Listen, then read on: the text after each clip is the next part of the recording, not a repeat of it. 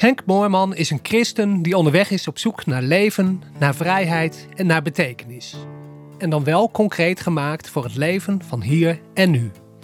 In deze podcast beluister je preken van hem, waarin hij graag met je deelt wat bijbelteksten hem hierbij te zeggen hebben, wat hij in zijn eigen leven heeft ontdekt en wat hij van anderen heeft opgestoken.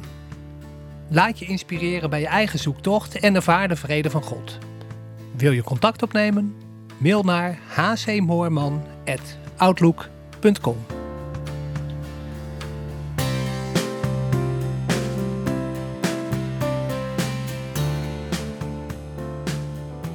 Ik wou eens kijken naar uh, Habakkuk.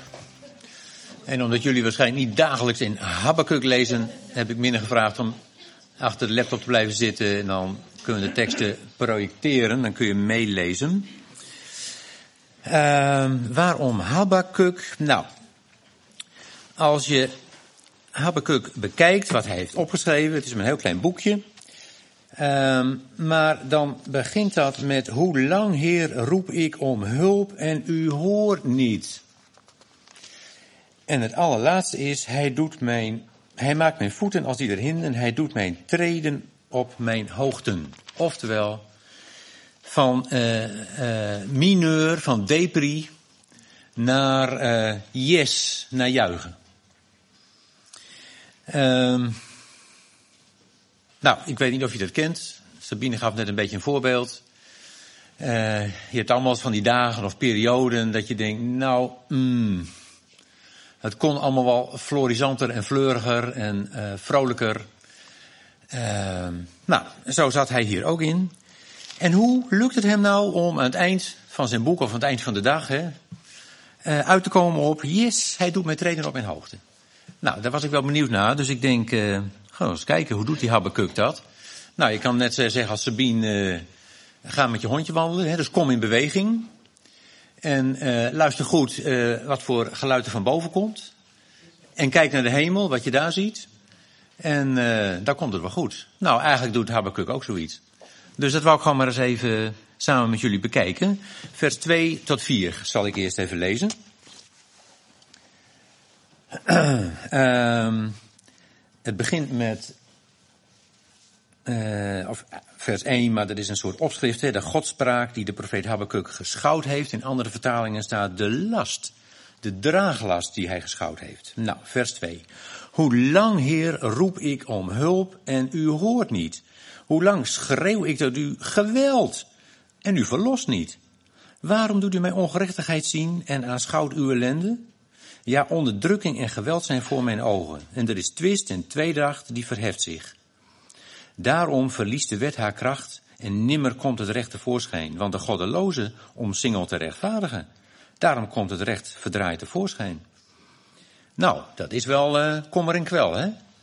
Dit is echt van, wat een puinhoop jongens. Wat is het een doffe ellende in heel gewoon Nederlands. Um, en wat hij doet is God bevragen. Hè? Gewoon eigenlijk rechtstreeks, eigenlijk zou je zeggen, God ter verantwoording roepen. Dat is er van, het is een puinzooi. Het is allemaal ellende en u doet niks. Waarom doet hij niks? Wat bent u nou? Nou, dat mag hoor. Dat mag je, dat mag je allemaal tegen God zeggen. Helemaal geen punt. Heer, uh, hoe zit dat nou? Wat bent u? Waarom hoor ik niks? Waarom doet u niks? Punt is alleen, wat doe je dan, hè? En dat is waar ik eens een beetje kijken wat voor les we uit Habakkuk kunnen trekken van hoe kom je nou aan het eind uit op yes, ik sta op mijn hoogte. Wat moet je daarvoor doen? Wat moet je daarvoor niet doen? Nou, als je kijkt naar wat Habakkuk doet. Nee, laat ik eens zeggen, wat doen een hoop mensen? Want dit is, dit is de vraag van alle eeuwen. Hè? Hoe kan het nou, Heer, dat er zoveel verdriet is, dat er zoveel geweld is? Geweld op mensen wordt uitgeoefend. En dan kun je denken aan Somalië en waar ze elkaar allemaal eh, de hersens inslaan. Maar ook het geweld gewoon in mensen, hè, wat aan het innerlijk van mensen wordt aangedaan. Heer, er is zoveel geweld en hoe kan het nou dat u erbij staat en u kijkt ernaar en u doet niks? En dan kun je twee kanten uit. Dat is een waarneming. Hè? En dan kun je een conclusie trekken en zeggen, nou, dus, dus God bestaat niet. Of uh, God is niet goed. En daar vervolgens de conclusie aan verbinden. En er zijn heel veel mensen die om deze reden zeggen, nou, uh, hij doet er maar uit hoor, die God. Uh, en de kerk of het geloof, het zal wel. ik ben er wel klaar mee. Met een God die dat allemaal laat gebeuren, die er gewoon bij staat en niks doet, dat hoef ik niet meer. Nou, op zich kun je zo'n conclusie voorstellen. Maar blijkbaar is dat niet de goede stap om zo'n conclusie te trekken. Wat doet Habakkuk? Die laat het bij een vraag. Die laat het gewoon bij een vraag. Um, en als je dan het volgende stukje leest, ik zal daar ook even wat van lezen, vers 6 tot 9. Um,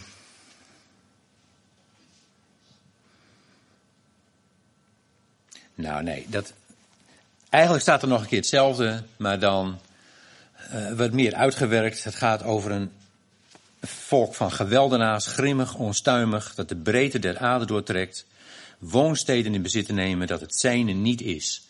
Nou, even heel kort samengevat, hè, dat staat er in vers 6 en 7.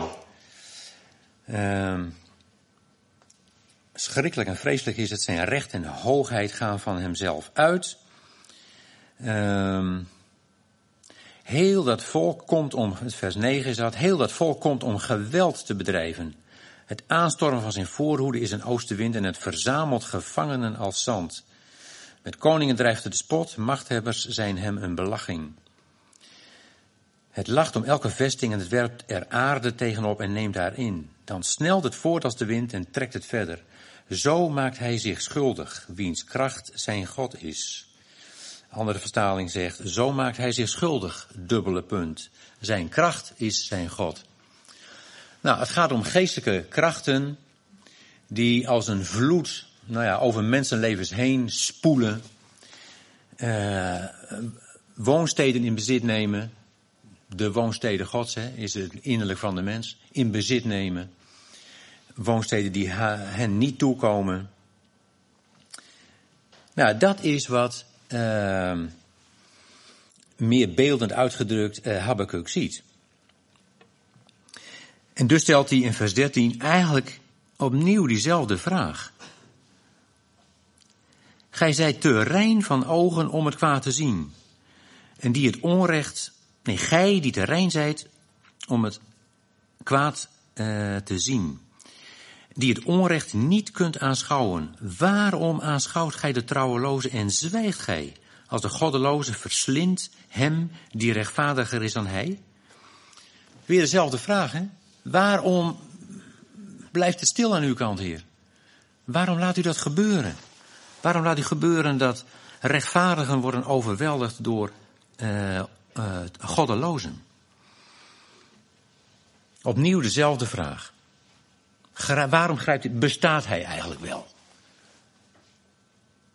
Ja, nou, ik vind het een goede vraag om aan God te stellen, eigenlijk. Toch? Ja. Want daar kun je best mee worstelen. Heer, als ik dat allemaal zie, bestaat u dan eigenlijk wel? Hoe, hoe zit dat dan? Ja, God houdt van zoekers hoor, en van mensen die vragen stellen. Nou, en dan, wat, wat, doet, uh, wat doet Habakkuk? En daarom zei ik, hij laat het bij het stellen van die vraag en hij houdt het open. Hoofdstuk 2, vers 1. Ik wil gaan staan op mijn wachttoren en mij stellen op de wal. Ik wil uitzien naar wat hij tot mij spreken zal en wat ik moet antwoorden op mijn klacht. Andere vertaling zegt, op wat hij zal teruggeven op mijn aanklacht.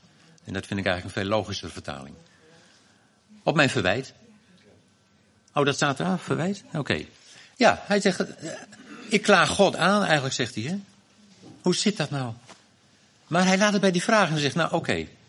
Nou, ik ben benieuwd. Ik ga luisteren. Ik ga staan op mijn wachttoren.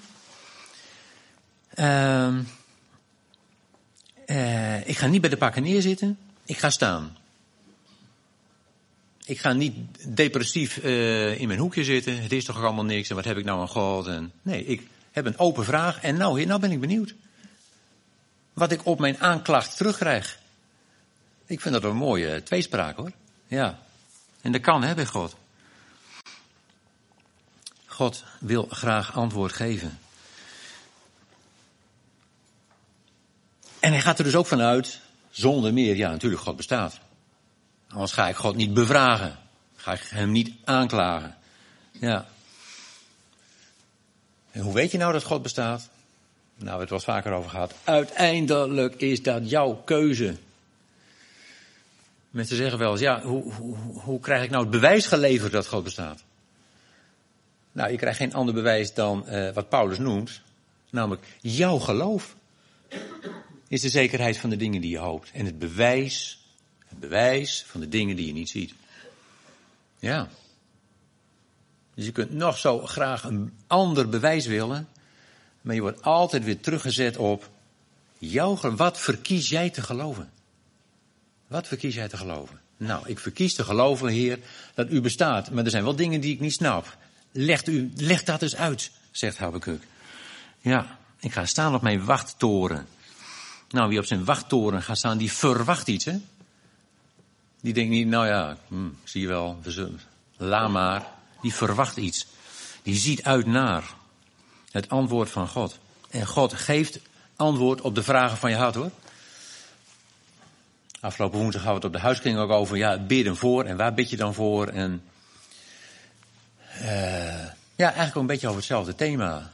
Bidden voor dingen en er, er lijkt niks te veranderen. Ja, maar wat is dan een gebed naar Gods wil, hè? En wat zijn de dingen waar God wel in wil springen en waar ze van zegt, die jongens, daar bemoei ik me niet mee. Of dat is jullie verantwoordelijkheid. Of, Heer, geef antwoord. Geef ons zicht. Nou, de vragen van je hart, die beantwoordt hij zeker, ja. En wat zie je dan gebeuren? Dan komt er antwoord. Vers 2. Toen antwoordde hij, uh, de Heere mij, schrijf het gezicht op en zet het duidelijk op tafelen, opdat men het in het voorbijgaan zal kunnen lezen. Want wel wacht het gezicht nog tot de bestemde tijd, maar het spoedt zich zonder falen naar het einde. Als het vertoeft, verbijt het, want komen zal het gewis, uitblijven zal het niet. Um, het gaat over een gezicht, hè? God zegt, mijn antwoord, ik zal het laten zien. Ik zou het uitbeelden. Visioen staat in een andere vertaling. Um, en het kan wel even duren. Nee, laat ik eerst maar even. Uh, want wat komt er dan? Het komt hoor, zegt God. Kan nog even duren, maar het komt. Wat komt er dan? Het wee over die goddelozen. Het wee over de verdrukkers. Het wee over de geweldenaars. En dan komt er vijf keer achter elkaar, wee hen die, nou, vers 6, wee hem die zich verrijkt met wat niet van hem is. Tot hoe lang? En die gepland goed op zich laat. Die gepand sorry, die gepand goed op zich laat. Zullen niet plotseling opstaan, zij die u bijten en ontwaken, zij die u schrik aanjagen, zodat gij hun worden zult tot een gewisse buit? Omdat gij, en dan gaat het over die geweldenaars, hè, vele volken geplunderd hebt, zal al wat van de natie overgebleven is u plunderen. Vanwege het vergoten mensenbloed en vanwege het geweld, eh, het land, de stad en al haar inwoners aangedaan.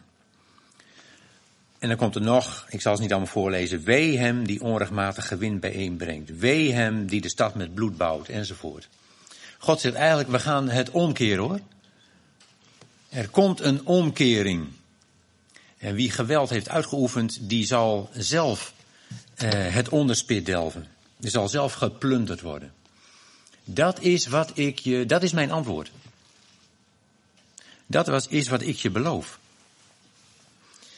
Uh, het gaat over gezicht. Nou, dat is een vooruitzicht. Hè? Dit is jullie vooruitzicht, zegt God tegen Habakkuk.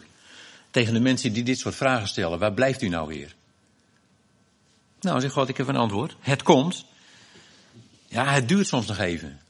Maar dat is geen uitstel. Vreselijk oud Nederlands, hè? Als het vertoeft, verbijt het. Nou, dat zeg je ook niet dagelijks, hè? Het, het lijkt wel alsof het afstel is, God, maar het is geen afstel, het is hoogstens uitstel. Het komt hoor. Het wacht nog tot de Wat stond hier? De bestemde tijd. Ja. Het wacht nog tot de bestemde tijd. De tijd moet eerst vervuld zijn. Nou, daar komen we zo wel op. Ja. Er wordt aan gewerkt, zou je kunnen zeggen. Het, er gebeurt niet niks. Er wordt ondertussen aan gewerkt, maar je ziet het nog niet.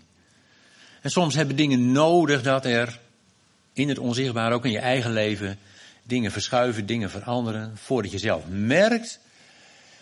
Oh, oké, hè, hè, ja, er ontstaat ruimte. Oh ja, ik krijg nieuw perspectief. Ja, en dat kan een beetje zo'n winterperiode in je bestaan zijn. Dat je zegt, nou, er zit geen beweging in. Het lijkt allemaal wel bevroren. Geen blaadje aan de takken. Geen beweging, geen verandering. Jawel, maar ook die periode hoort erbij en er gebeurt wel iets hoor. Ja. Daarna wordt het weer voorjaar. Um, wij gaan echt alles omkeren, zegt God, en veranderen. Hoofdstuk 3, vers 2. Heer, ik heb de tijding aangaande u vernomen. Ik ben, Heer, met de vrezen voor uw werk vervuld. Roep het in het leven in de loop der jaren. Maak het openbaar in de loop der jaren. Gedenk in de toren aan ontfermen. Nou, Habakkuk zegt, oké okay, heer, boodschap is overgekomen. Ik heb de tijding aangaande u vernomen. Oh heer, ja, zo, ik snap het. U bent wel bezig. Ongemerkt misschien. Ik heb, eh, een andere vertaling zegt, eh, nu ik het ongehoorde heb gehoord. Je hoort het niet, want je merkt het niet, maar het is wel bezig. En God laat het zien, God legt het uit. Hij maakt het duidelijk en hij zal het ook zichtbaar maken. Op de bestemde tijd. Nou, de vraag is, heb ik dat vooruitzicht nog? Hè? Of ben ik een beetje de moed aan het opgeven? Zakt het langzamerhand weg van, nou ja, het zal mijn tijd wel uitduren, maar echt meemaken is waarschijnlijk voor mij niet weggelegd. Heb, heb ik, hebben wij dat vooruitzicht, nou, noem het visioen, nog wat je in beweging houdt, hè, wat je drijvende kracht is. Heb ik geduld, want het wacht tot de bestemde tijd. Het is niet iets van bij toverslag. Hij zegt ook, openbaar het in de loop der jaren, roep het in het leven in de loop der jaren. Ja, dat is dus geen hocus pocus. Maar kennelijk iets wat in de loop van de tijd van de jaren, in de loop van je leven, groeit, zich openbaart, gerealiseerd wordt.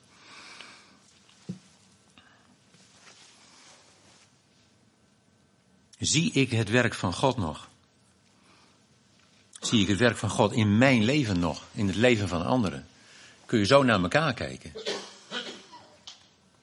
Het wordt in het leven geroepen. Nou, zijn wij nog geroepenen? Zijn wij zijn werk? God is in ons een goed werk begonnen, hè, zegt uh, Paulus in Filippenzen. Nou, over dat werk gaat het. Vervuld met de vrezen voor uw werk, met respect, verbazing, verwondering over uw werk, uw werk in mij, uw werk in ons. En dan is heel belangrijk, Klaas Schovers had het uh, anderhalf week geleden over niet vergeten wie je bent. Dat is dan heel wezenlijk. Hè? Niet vergeten wie je bent. Dat je je realiseert, ja maar, u bent mijn vader. Ik ben dus zijn kind. En uh, hij heeft ons van zijn geest gegeven. Die geest is met mijn bestaan verbonden. Tenminste, als je daar ooit voor gekozen hebt. Het is geen automatisme. Ik heb me bekeerd of ik heb me laten dopen, dus ik heb ook Gods geest. Nee, dat is iets wat een keuze van jezelf is. Waar je ja tegen kunt zeggen. En dan zul je het zien gebeuren. Maar niet vergeten wie je bent. Dat je ook uh, het, het gezag van Jezus uh, hebt gekregen om zijn naam te gebruiken tegenover duisternis, tegenover deze geweldenaars. Die er altijd op uit zijn om af te breken. Om alle vreugde af te breken, alle zelfvertrouwen, alle, alle blijdschap, alle tederheid, alle, alles wat goed is tussen mensen, alle relaties af te breken die daar altijd op uit is. Dat je gezag hebt gekregen om daar iets tegen te ondernemen. Maar dat je dat ook doen moet, dat gezag moet uitoefenen. Gaat ook niet vanzelf.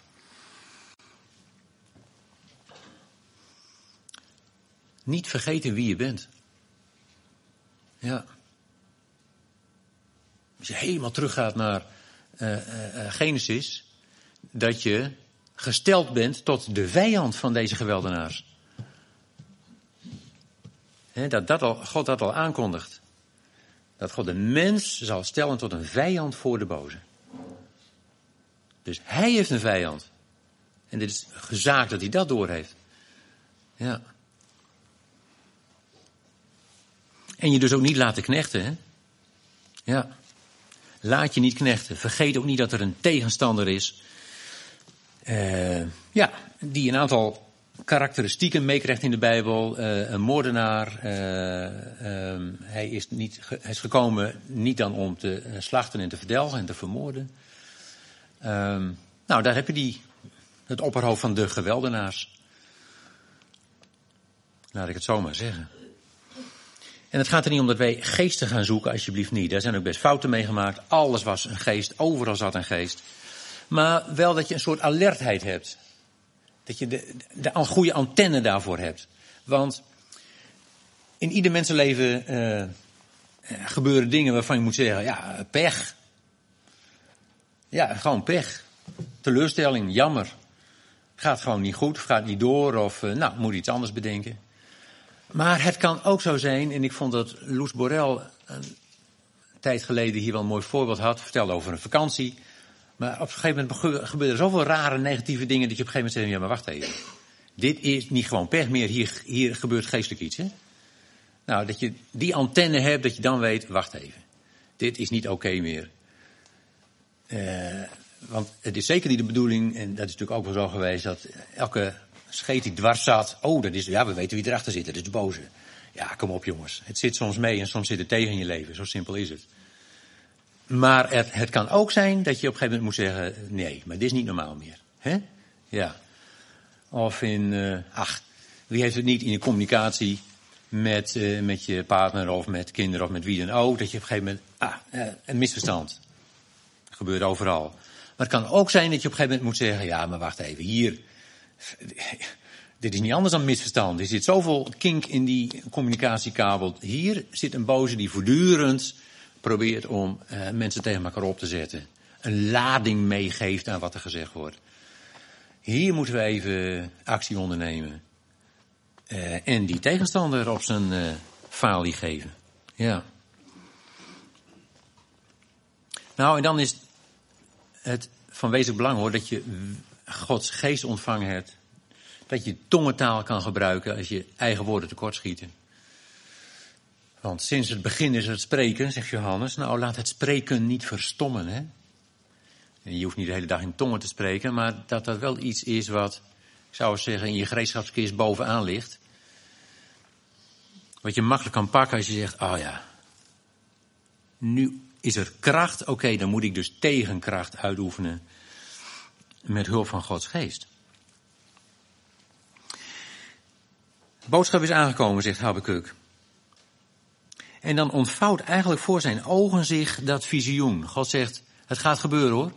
Ik zal je laten zien hoe. Vers 3. God komt van Theman en de heilige van het gebergte Paran. Zijn majesteit bedekt de hemelen en de aarde is vol van zijn lof. Er is een glans als van zonlicht. Lichtstralen heeft hij aan zijn zijde. En daar is het omhulsel van zijn kracht. Voor hem uit gaat de pest, koortsvloed volgt hem op de voet. Hij staat en doet de aarde schudden, ziet rond en doet de volken van schrik opspringen. De aloude bergen liggen verpletterd, eeuwige heuvelen zinken in één, eeuwenoude wegen zijn zijne. Nou, en zo gaat dat door. Ik kan er hier en daar straks nog even wat uitpikken. Um, hier zie je het gebeuren, hè? God komt, vers 3. Yes. De God waarvan Habakkuk dacht, hij laat het erbij zitten. Wie komt er nou nog voor mij op? Wie neemt het voor mij op? God doet er het zwijgen toe? Nee, helemaal niet. God komt. Van Tenan, van Paran. Nou, als je die woorden opzoekt, dat betekent zoiets als wijsheid. Uh, en ik ben kwijt wat de andere was. Nou, Mag je opzoeken.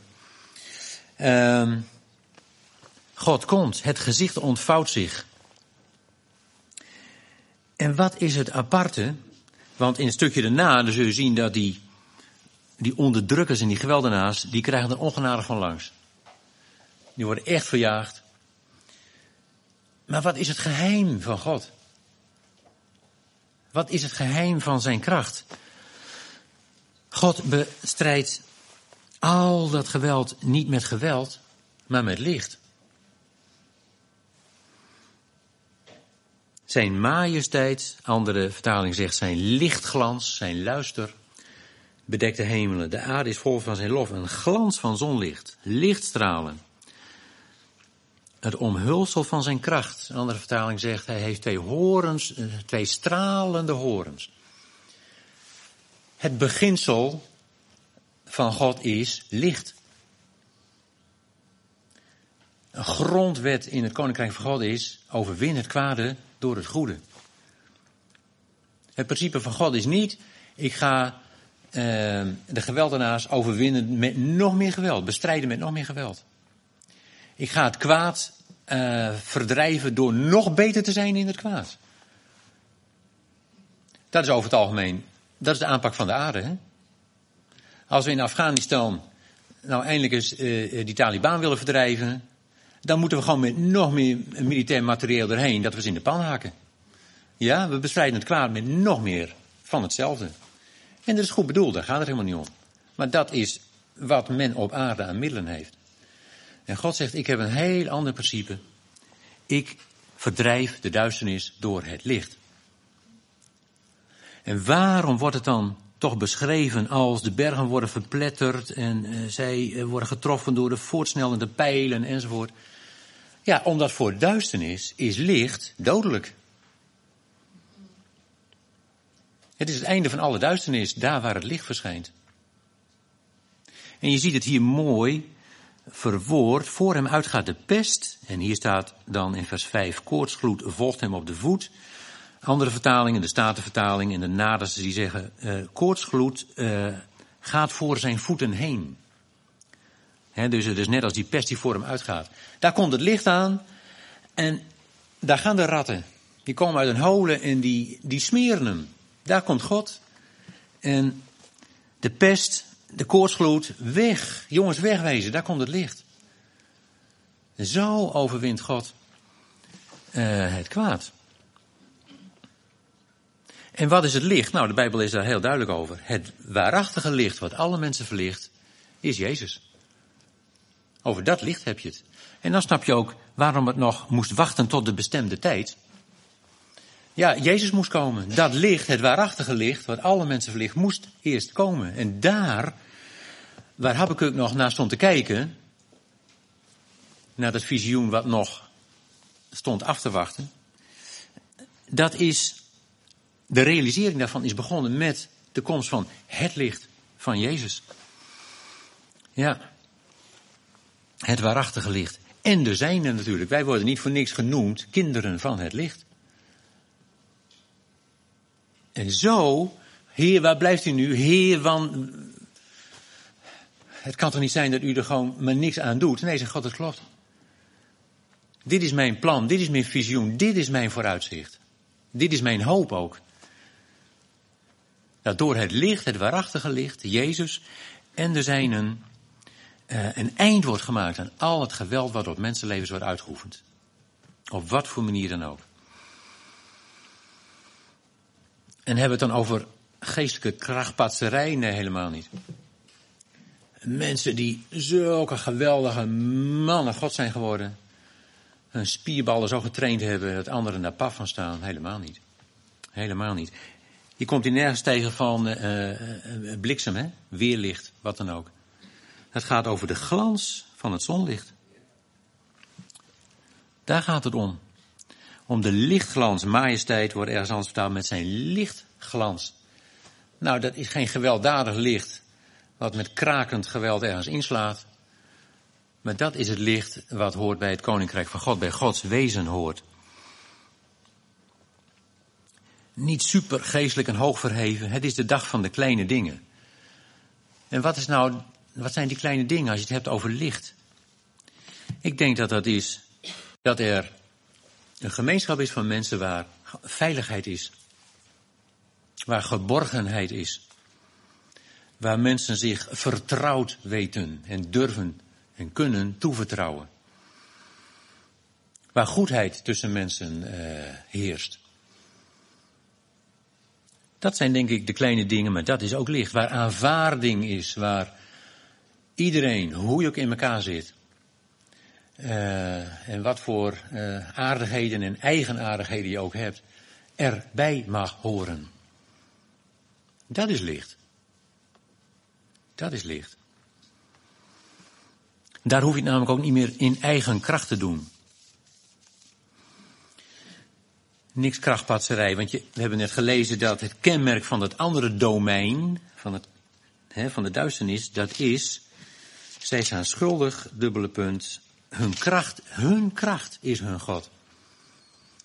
En het tegenovergestelde is dat er een huisgezin, noem het zo, een huisgezin is, waar je je veilig weet. Waar je je durft toe te vertrouwen. Waar je weet, hè hè, hier is eindelijk iemand die voor mij opkomt. Die het opneemt voor dat jochie in mij, voor dat meisje in mij, wat nooit gebeurd is misschien. Maar hier tref ik het aan. En hier kan ik wel loslaten dat ik op mijn eigen kracht moet vertrouwen. Dat ik het allemaal zelf moet bolwerken, dat ik het allemaal zelf overeind moet houden. Dat ik mij ook groter moet voordoen dan ik eigenlijk ben. Omdat ik het anders, ja, bang ben dat ik het onderspit delf. Dat mag ik hier allemaal loslaten. Want het principe van het koninkrijk van God is, in zwakheid wordt zijn kracht openbaar. En dat is een heel ander soort kracht.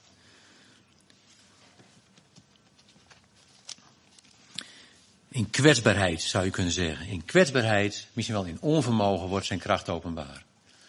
En ik was er de vorige week, kon ik hier niet zijn, jammer genoeg. Maar wat ik gehoord heb, denk ik, ja, dat soort dingen. Dat mensen hier hun kwetsbaarheid kunnen tonen. Dat je je emoties kan tonen, je zwakheid.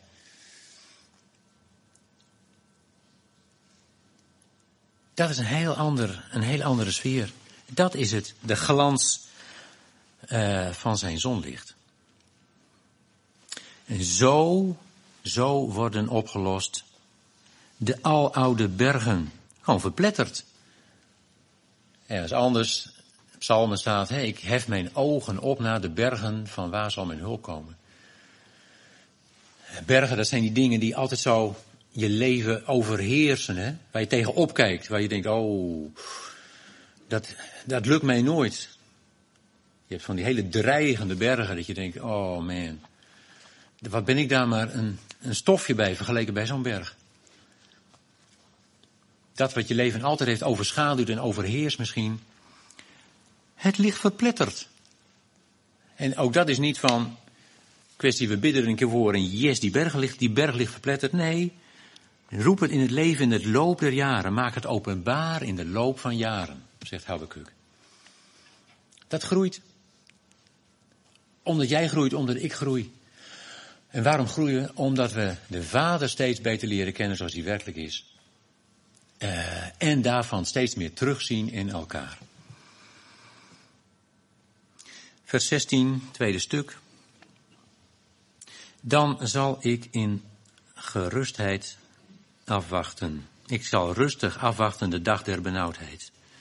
Ergens anders staat, ik zal rust hebben op de dag der benauwdheid. Ja, wat voor dag van de benauwdheid? Als die aanbreken zal voor het volk dat met benden ons aanvalt. He? Dat is de dag van de benauwdheid voor wie ons benauwen. Ik zal rust hebben op die dag. Of, zoals hier staat, ik zal rustig wachten, in gerustheid wachten op die dag. Oh, oké heer, ik hoef niet de hoop op te geven dat het allemaal goed komt. Het komt goed. In, in die rust zal ik, ja, afwachten, zeg maar, uitzien naar, verwachten. Dat is actiever, hè? Ja, het komt die dag. En ja, dan worden met hun eigen pijlen doorboord hen die aanstormen om mij te verstrooien met gejuich, vers 14. En dat ken je misschien wel, dat je zegt, er komen voortdurend pijlen op mij af. Ik word voortdurend beschuldigd. Ik word voortdurend belaagd door gedachten van wie ben jij nou en wat doe je er nou helemaal toe? Ik noem maar iets, hè. Maar dat wordt omgekeerd, dat gaat veranderen. En er komt een dag van benauwdheid voor hen die mij benauwen.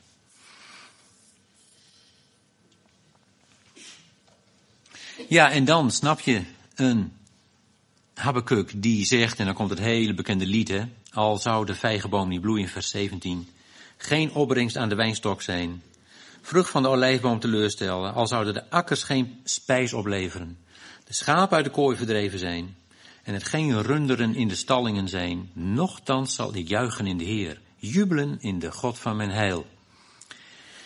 Ja, dit zijn natuurlijk een beetje de voorbeelden uit een agrarische samenleving. En wij zeggen van, nou ja, geen koren op het veld, geen olijven, geen druiven. Dan ga je toch gewoon naar de supermarkt en je haalt je halfje brood en je flesje wijn, joh. Dus vertaal het maar naar je leven nu. Al zou ik mijn baan verliezen. Uh, al zou die auto onder mijn gat wegroesten. Uh, al zou mijn uitkering worden ingetrokken. Al uh, gaat het met een van mijn kinderen helemaal niet goed. Al vul de dingen maar in waar je je echt zorgen over maakt. Waarvan je denkt, oh jongens, jongens, jongens, als dat maar goed komt. Nou, die dingen. Dat je daarvan zegt, nou, en ook al is dat nu zo. Dan nog wil ik dat, ja, loslaten. Ik denk dat het een van de meest wezenlijke levenskunsten is die je als mens eigen kan maken. Loslaten. Loslaten, ja. Want de Heer is mijn kracht. En daar heb je weer precies het tegenovergestelde als van het domein van de duisternis. Daar geldt, mijn kracht is mijn God. En in dit koninkrijk geldt, mijn God is mijn kracht. Staat haaks op elkaar.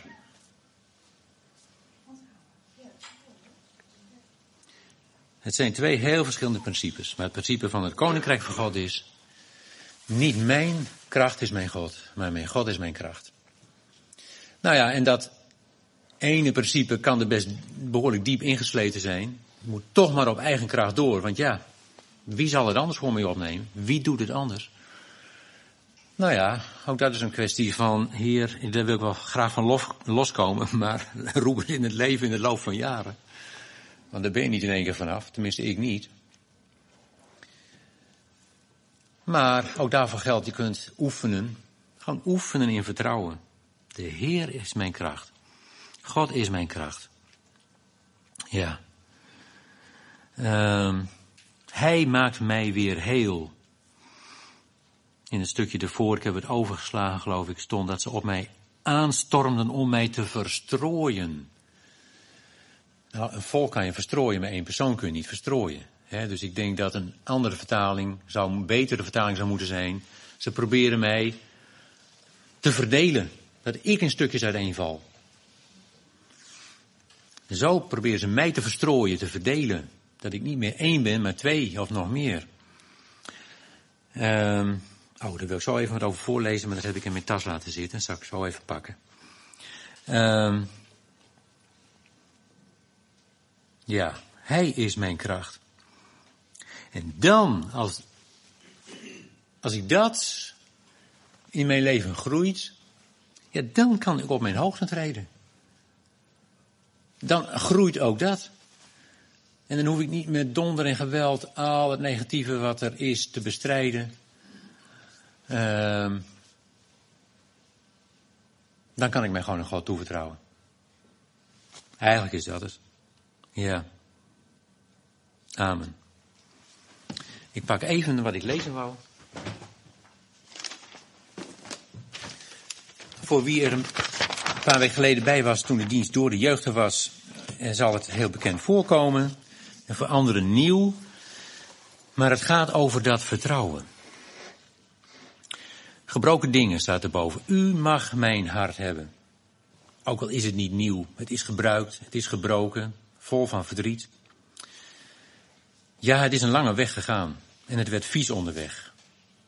Als ik het aan u geef, maakt u het dan weer schoon en wast u de schaamte weg?